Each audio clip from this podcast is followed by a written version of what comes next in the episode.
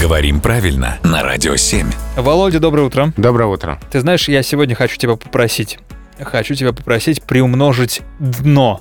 Хотя, казалось бы, иногда это уже происходило где-то. Так вот, Володя, приумножь дно. Во множественном числе слово дно как будет? А ты знаешь, меня всегда этот вопрос удивлял, потому что, как мне кажется, он живет только ради олимпиадных заданий и ради фраз типа «А вы знаете, что на самом деле?» И дальше какая-нибудь экзотическая форма, которую никто не знает, никто не употребляет. Значит, скажу тебе историю, как появился этот вопрос. Да. Возникла неловкая пауза в разговоре. А Тут э, в какой-то светской беседе и кто-то такой, а знаете ли вы? Да, ну и как вот, раз-таки вот, вот, вот, вот. А Я решил тебя спросить, ну чисто опять-таки развлечься.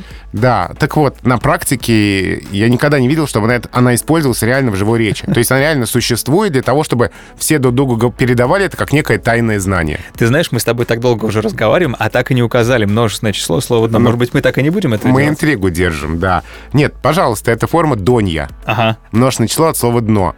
Теперь мы это знаем, но реально я не знаю, где вам это понадобится. Ну, видишь, у нас сегодня рубрика получилась слегка э, бесполезная. Это тоже, знаешь, при- все предыдущие были слишком полезными, поэтому мы сегодня э, сбалансировали. Спасибо, Володя.